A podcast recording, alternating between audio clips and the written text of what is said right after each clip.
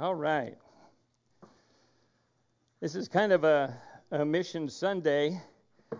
And you know, uh, last week we've been we've been dealing with First Thessalonians, and last week I talked about new bodies, and I heard there were a number of people who were really excited because they're not sure what the model is that they're going to get, but it's a new model, and uh, so we talked about the idea of the rapture and that we're going to ascend to be with Jesus, and body the old body is is resurrected and and changed, it's transformed. That which was perishable becomes imperishable, and uh, I'm sure a lot of the strength and, and ability is returned uh, for eternity because it's, it's an eternal body.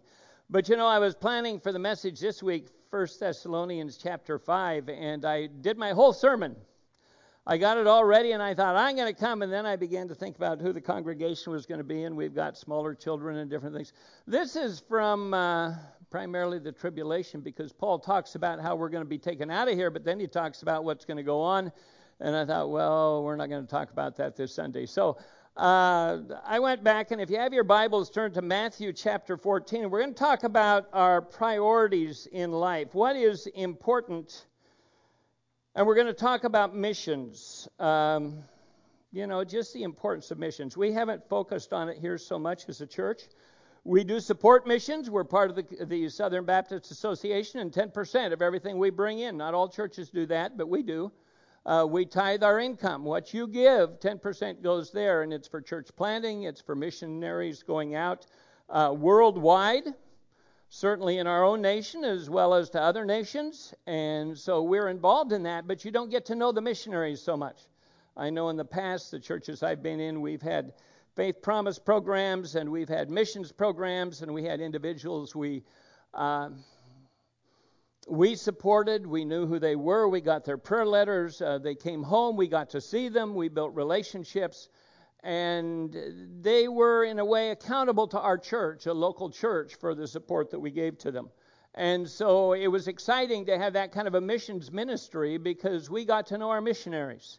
And we knew who they were and what they were doing, and they'd send their prayer letters, and we knew what was taking place. So missions is so important for the local church. I, I believe the local church uh, they go out with associations, but in so many ways, your local church should be your sending agent. If you come from a certain church, uh, you're responsible to them.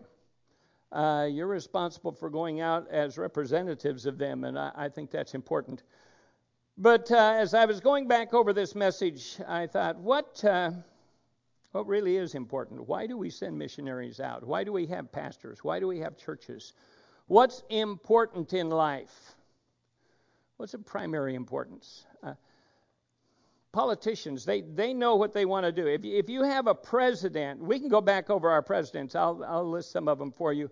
And you know exactly what their priorities were. You knew what they were planning to do. JFK was probably civil rights. If we go back to him and also sending men to space, he made that commitment. Any of you realize what yesterday was?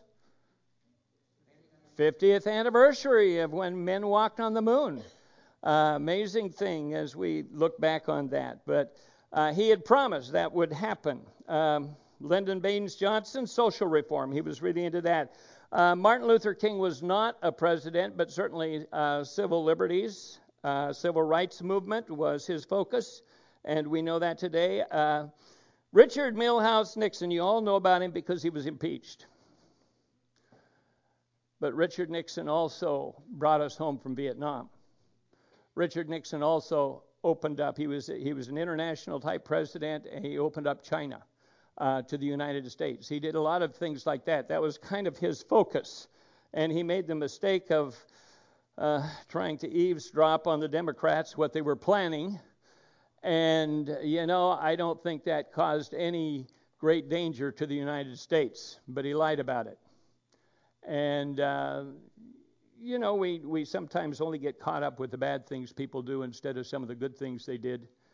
Um, Ronald Reagan, uh, certainly, I think um, economics, uh, and then tear down that wall, communism. I, I, I, think of Clinton was probably social welfare as much as anything. George W. Bush, uh, he was into education. He and his wife, no child left behind, was his motto. That was his focus uh, didn't want to have any child that was not educated properly. And after the World Trade Center, his focus changed and he began to get more involved with terrorism and those kinds of things that were going on.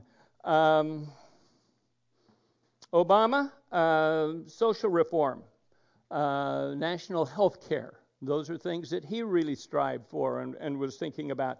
Uh, George Bush, I would have to say that his focus is economics, uh, bringing companies back, making sure people have jobs, uh, the economic welfare of the country. People get pulled off away from what he's doing, but that is more his focus, I believe, as a businessman, is the issue of economics and, and uh, a sound financial base in America. Um, you know, you can look at a lot of different things and, and what changes the world. And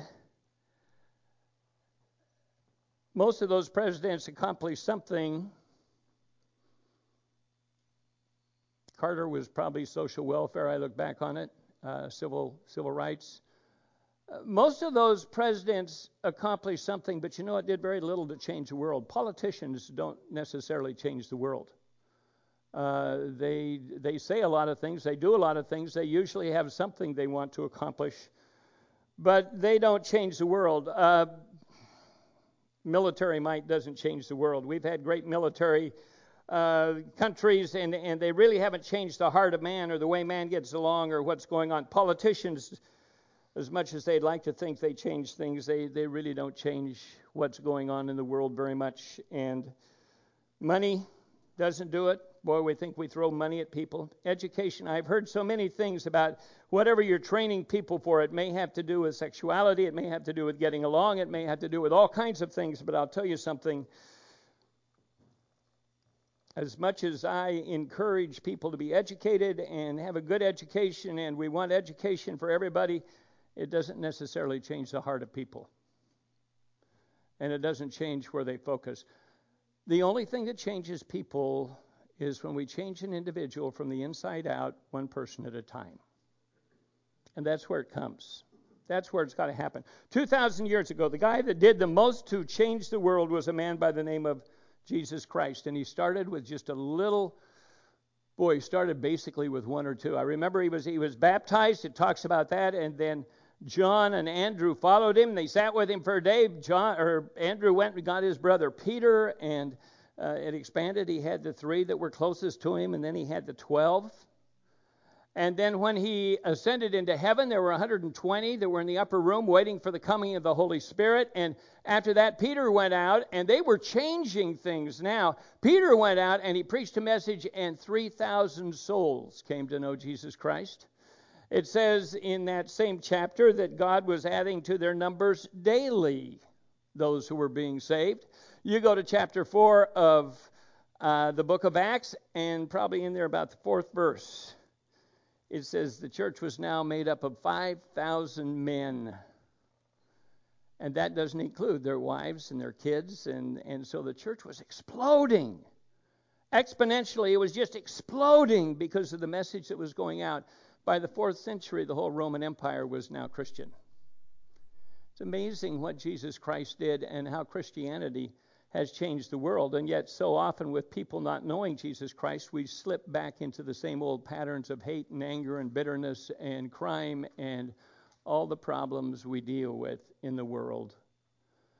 And so we realize there is only one person that changes the world, and that's Jesus Christ. And we have a responsibility then to go out and share with others uh, the good news of Jesus Christ, and that's what missions is about. It's, it's going beyond our borders, going beyond our church to share with people. And missions, boy, I hear people say, I've called to missions. What does that mean? Well, I'm going to go to some nation far away. You want to know something? If you're called to missions and you're not a missionary at home, you probably won't be one far away either. It doesn't happen. The heart is going to be there either at home or far away.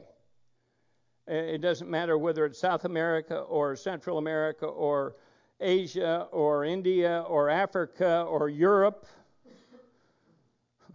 or someplace on the East Coast. We don't change simply because we change locations. The issue is what is our commitment to God and how much are we going to serve Him wherever He places us. You know, we, we need to have the heart of God. I, I appreciate the book of Acts where it's talking about David's attitude and David's heart. And in chapter 13, verse 22, it talks about David, and it says, After he'd removed him, he raised up David, after he'd removed Saul, and he raised up David to be their king, concerning whom he also testified and said, I have found David the son of Jesse, a man after my heart,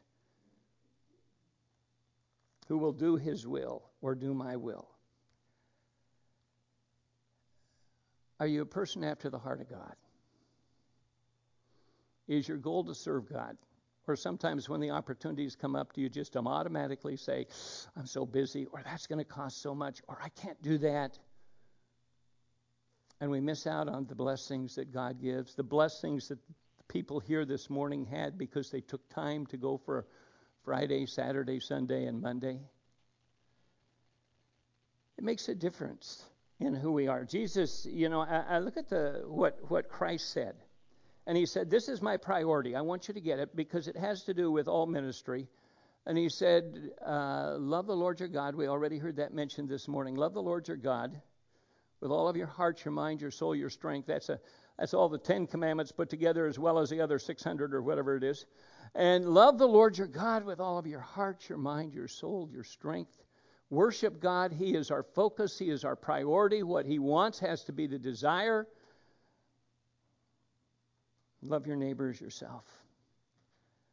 There's the idea of worshiping God and not just going through a, a form up here on Sunday mornings, but it's really turning our hearts to focus on Him and doing His will and honoring Him. And, and then it goes on that and, and it says you need to have a ministry to people. Love your neighbor as yourself. Sometimes it's kind of hard to love our neighbors. Uh, they aren't very lovable. But uh, you know, our desire should be to say, well, I want the best for that person. How do I minister? How do I minister to the people that are, are down there at Empire? How do I minister to others? It's, it's easy to say we have to go a long ways to do a missions work, and yet it's so close to slip down to Modesto. It's not very far.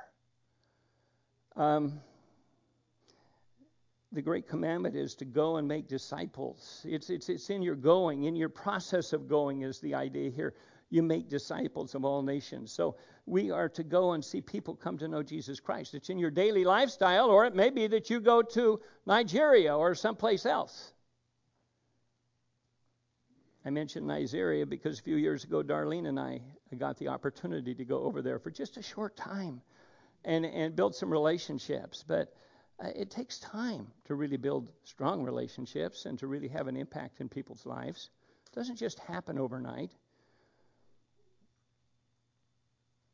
Go and make disciples of all nations, baptizing them. And I, uh, Corwin alluded to this, bringing them into the fellowship of the body of Christ, identifying with his death, burial, and resurrection, baptizing them in the name of the Father, Son, and Holy Spirit.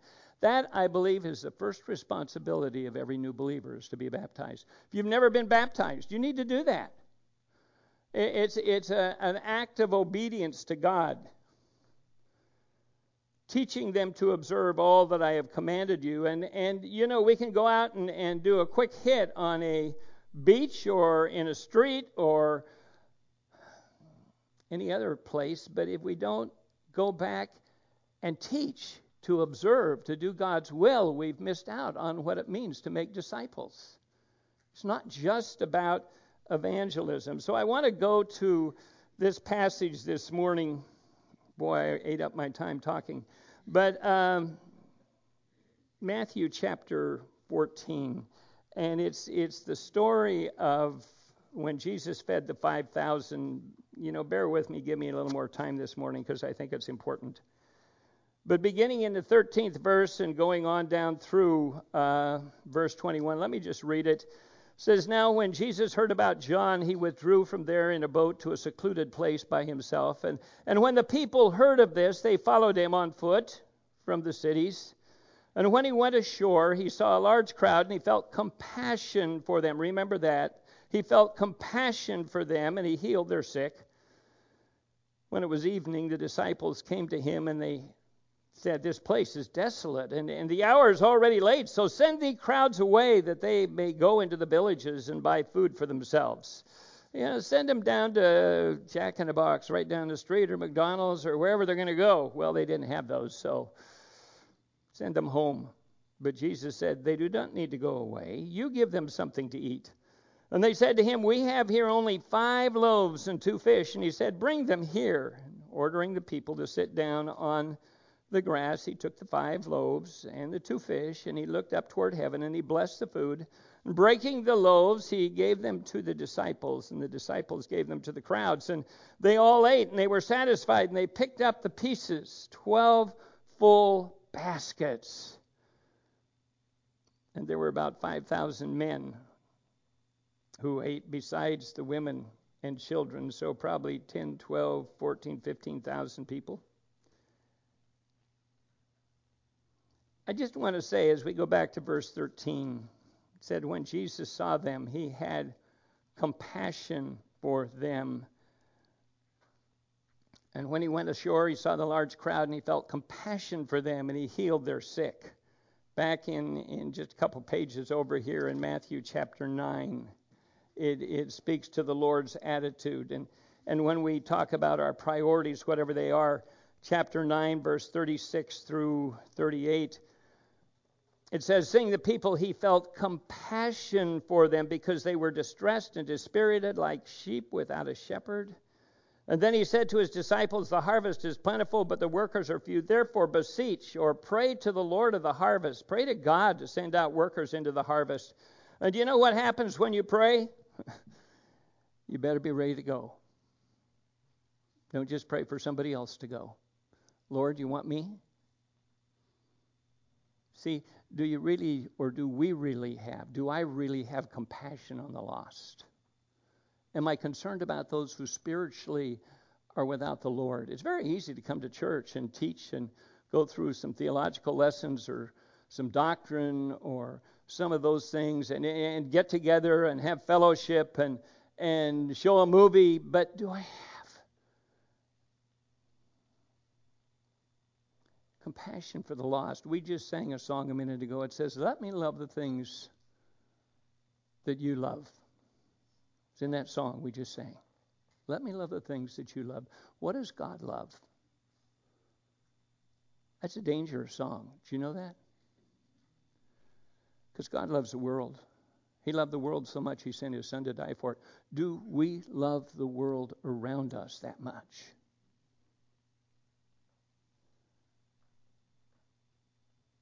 Let me love the things that you love. A compassionate heart. I I was with a, an association of churches before I came to the Southern Baptist, and the Southern Baptists do the same thing. But I remember one of our uh, directors uh, we had all of Northern California, and he was talking in Nevada.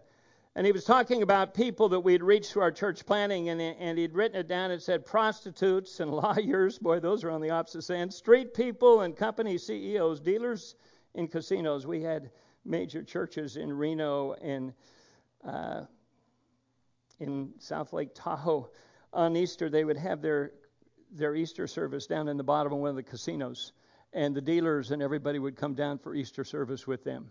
And uh, when they would have their services in the morning, they would get ready, and their their keyboardists and their players and their uh, their bands were made up of people that had been playing the night before in the different in the different casinos, and and they were coming to know the Lord, and it was exciting to see that.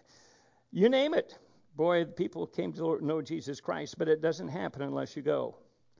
And so you got to have compassion for people to share with them that they might know Jesus Christ. Number verse 15 and 16 it says when it was evening the disciples came to him and said the place is desolate. The hour is already late and and the disciples were saying to Jesus send the crowds away that they may go into the villages and buy food for themselves. But Jesus said to them you don't need to go, they don't need to send them away. They don't need to go away. You give them something to eat. Uh, back in John, uh, we have the parallel passage to this John chapter 6, verses 5 through 7. And uh, in, in chapter 6, 5 through 7 of John, it says, uh, Well, let me go up to verse 5. It says, Therefore, Jesus, lifting up his eyes and seeing the large crowd was coming to him, he said to Philip, Well, where, where are we to buy bread so that these may eat? And this he was saying to test them, for he himself knew what he was intending to do.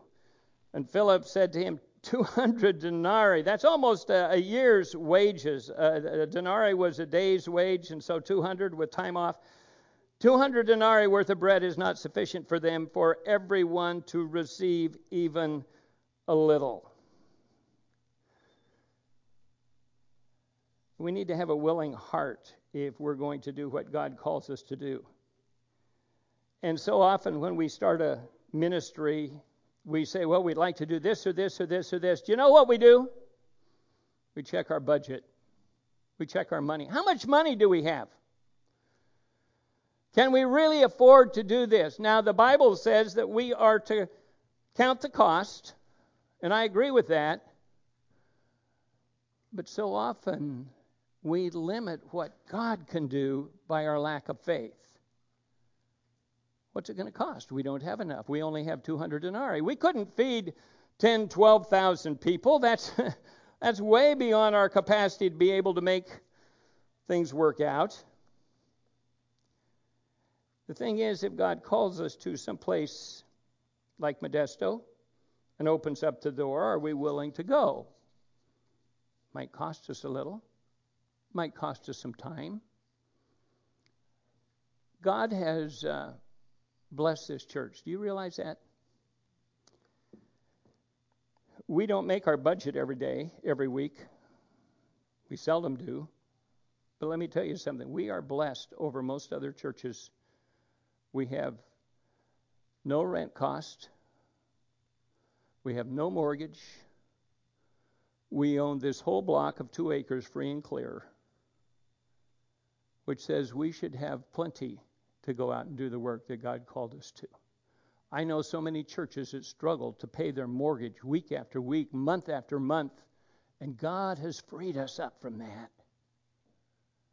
And if we simply gave according to biblical instruction and, and people gave the percentage that, that we see as a standard for the Bible, and I believe that's 10%, do you know what? We would have more, way more than enough to carry on the ministries necessary here. And a whole lot more. God gives us a job to do. You know, Andrew went out and uh, he was looking for people that could help. He didn't know exactly who he'd get, and he found a little boy. And the little boy had two fish and five barley loaves. I would imagine that little boy got up in the morning and he said, I'm going to go hear Jesus. And his mother said, Don't you leave this house until I make you a lunch. And she threw a lunch together. Maybe he had a little pail or a little bag or whatever he would carry it in. And he went off and he helped that, held that thing all day long. He didn't eat it. And all of a sudden, Andrew was out there. Anybody got some food that we can share with everybody? Little boy said, I've got two fish and five barley loaves. Wow, okay. Do you think he was the only one that had food in that crowd of 5,000 men with their wives and kids? I don't think so. I think when they went out asking for food, most of them both probably said, Well, if I give it, I'm not going to have enough for me. I've got to save it for my family. I, I, I, I've got to be frugal with what I've got here. And the little boy said, Here, you can have it all and they took it to Jesus, and Jesus took those two little fish. He told people to sit down. He prayed. He blessed the food. And let me just say something. You may at the time say, I don't have time to pray during the day. I, I really believe every one of us should pray and thank God for the food every time we eat. If nothing more, you sit down with your kids, if you have kids, and you train them to give thanks for what God has given you. We need to pray and thank God for what He gives us. Anyway, he took this food and Jesus prayed and then he began to break it. You see, the little boy had a willing heart. He was willing to give what he had. We need to have that willing heart that says, okay, Lord, if this is what you need. In fact, I believe what the Bible teaches us is that when we give to God, God will respond to our needs. And so they took that and they broke it, and Jesus broke it, and they gave it out, and they had plenty for everybody. You know, there's a uh, story of a village in France after World War II. And in that village, they had had a beautiful statue of Jesus. And uh, with the war going on, the statue was smashed and broken into pieces, and the villagers were just so dispirited and downhearted. They broke our statue. And so they came together after the war and they began to pick up the pieces and they put all the pieces together and they had everything together except they didn't have Jesus' hands. They couldn't find his hands. And how can you have Jesus' statue without Jesus' hands? How can you have a statue without the scars in his hands?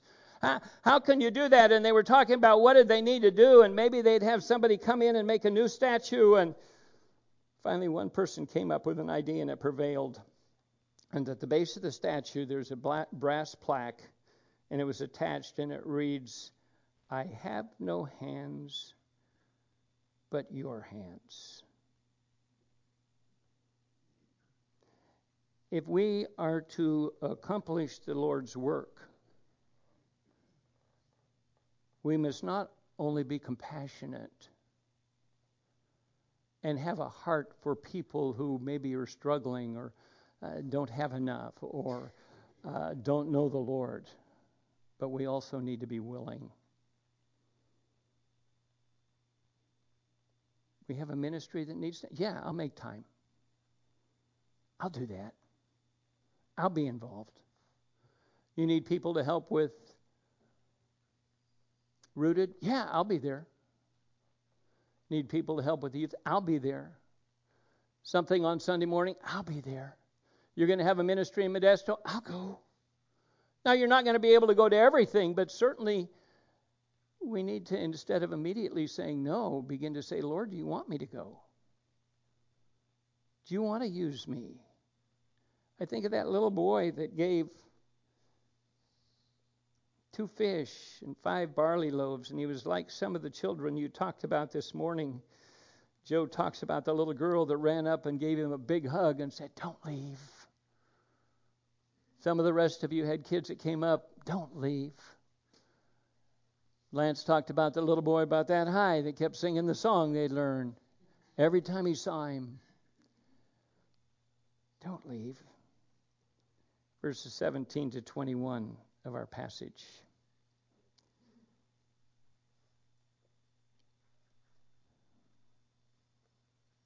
And they said to him, We have here only five loaves and two fish. And he said, Bring them to me. And ordering the people to sit down on the grass, he took five loaves and the two fish. And looking upward towards heaven, he blessed the food, and breaking the loaves, he gave them to the disciples, and the disciples gave them to the crowds. And they all ate, and they were all satisfied.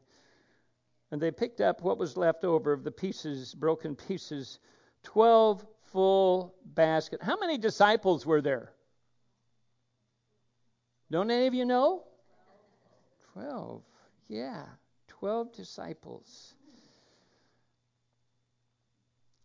And there were about 5,000 men who ate, besides the women and children. I think we need to have an expectant heart for what God's going to do. The key is when we freely give to God, uh, God's going to make sufficient resources available if we allow Him to. Second Corinthians, uh, in the ninth chapter, it's it's uh, they were taking an offering to be sent down to Jerusalem, and uh, Corinth had said the the church at Corinth said, "Wow, we're going to be involved, we're going to do it," and then they'd kind of fallen off, and they weren't doing everything that they said they were going to do. And in the ninth chapter, in the sixth verse, it says, Now I say to you, he who sows sparingly will also reap sparingly. He who sows bountifully will also reap bountifully. Every farmer knows that. Each one must do just as he has purposed in his heart, not grudgingly or under compulsion, not because somebody's looking over your shoulder, but man, God loves a cheerful giver. The attitude is so important, but but the giving is too. If we simply say, "Well, I'll give a little bit here or there," we probably aren't where going to experience the blessing that God has for us. If you go back to Proverbs chapter 3, and of course we know the great passage there, 5 and 6 Uh, trust in the Lord with all your heart and lean not on your own understanding.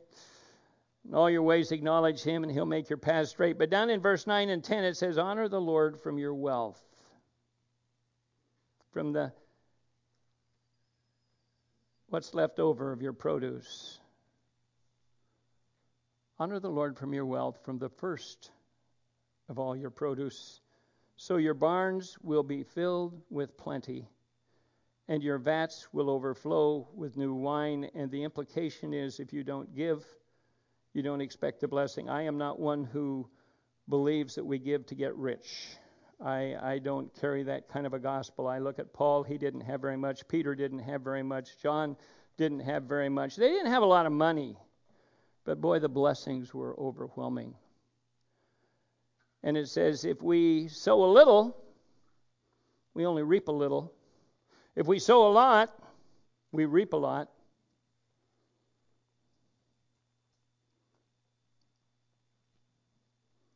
What's God want us to do? He certainly wants us to reach out to places like down in Modesto. I believe that. I, I hope you guys go back a number of times this year, Corwin. Uh, if I had my druthers, I'd say go every Sunday night. You set up a church and you disciple those people and see God make a change with them. But I'm not sure everybody can do that, so that may not be practical. But, you know, like you said a couple times at least, go back and minister to them. They look for you. God wants us to carry on that same mission ministry right here. You know, if you were to set a goal and a vision for this church, and you said, What does it look like in three months? What does it look like in six months? What will it look like in a year, three years, five years, ten years? And if we said every time it will look like about somewhere between 150 and 200 people, I don't think we're doing God's will. I look at the early church and it exploded. I don't think our church has to be a gigantic church. In fact, I think if you got 150 church, it plants another 150 church and another 150 church. Man, it doesn't have to get more than 150 if you keep planting churches and sending people out to do it. But if you don't and your church doesn't grow, then your church isn't alive. God didn't call us to necessarily be a mega church, but He called us to reach Brentwood. I believe that. He called us to reach Discovery Bay. He called us to reach Antioch. He called us to reach our Jerusalem and our Judea and our Samaria and then even the uttermost part of the earth, no matter where God might send you. But the issue for each one of us we have to ask is Number one, do I have a compassion for those who don't know Jesus Christ? Number two, am I willing to do whatever He wants me to do? Am I willing to work with my church body to see those things accomplished God wants us to do? And I am so thankful for some of the guys that have stepped up and done things and uh, to make this church more dynamic and accepting we we were at a conference a couple of weeks ago, Corwin and I, down in Saddleback. They said the average person, uh, if they come in as a visitor, the first one was seven seconds. They decide whether they're going to come back just by what they see on the outside. The other one was seven minutes. They they determine if you have a visitor, they're going to determine in seven minutes whether they're going to be back next Sunday. That's before I ever preach or Corwin ever preaches. That's based on the people that are here. And how we relate, it's based on our grounds when they walk up. Well, we've had some people that have sacrificed over the last couple of weeks just to take time and come in in the evenings. Or yesterday, a couple of guys came and two of our young people and just got the weeds down and did such a great job. What's God call us to do to reach people for Him? Because all those things make a difference. Willing heart, and then an expectant heart. Expect God to do something. Don't go and do things without expecting God to do something because we've got the same God now that was here 2,000 years ago. And we need to expect. That's called faith, that He'll do something. Missions. Man, I, I just want to say thank you to all of you who went. Not that you went for me, but you went for the Lord. And you touched hearts. And thank you for taking the time. Thank you for going. Let's pray, shall we? Father, what a great opportunity. You know, I, I look and, and maybe I get, I feel like I get intense sometimes about some of these things, but Father, man, I just want us to do your will. I want us to experience your blessings. I, as a church, I, I want us to be where you want us to be, not just where we want to be. In our prayer time this morning, the question came up why aren't there more churches in that empire living situation? Why aren't churches in there sharing from down in Modesto? And too often it's because we're looking at what you're going to do for us. And we send missionaries someplace else without even realizing you put the mission field in our own backyard. Help us seek to do your will, Father, and to accomplish your will and experience your blessing as a result of our faithfulness. Thank you, Father. We pray these things in Jesus' name. Amen.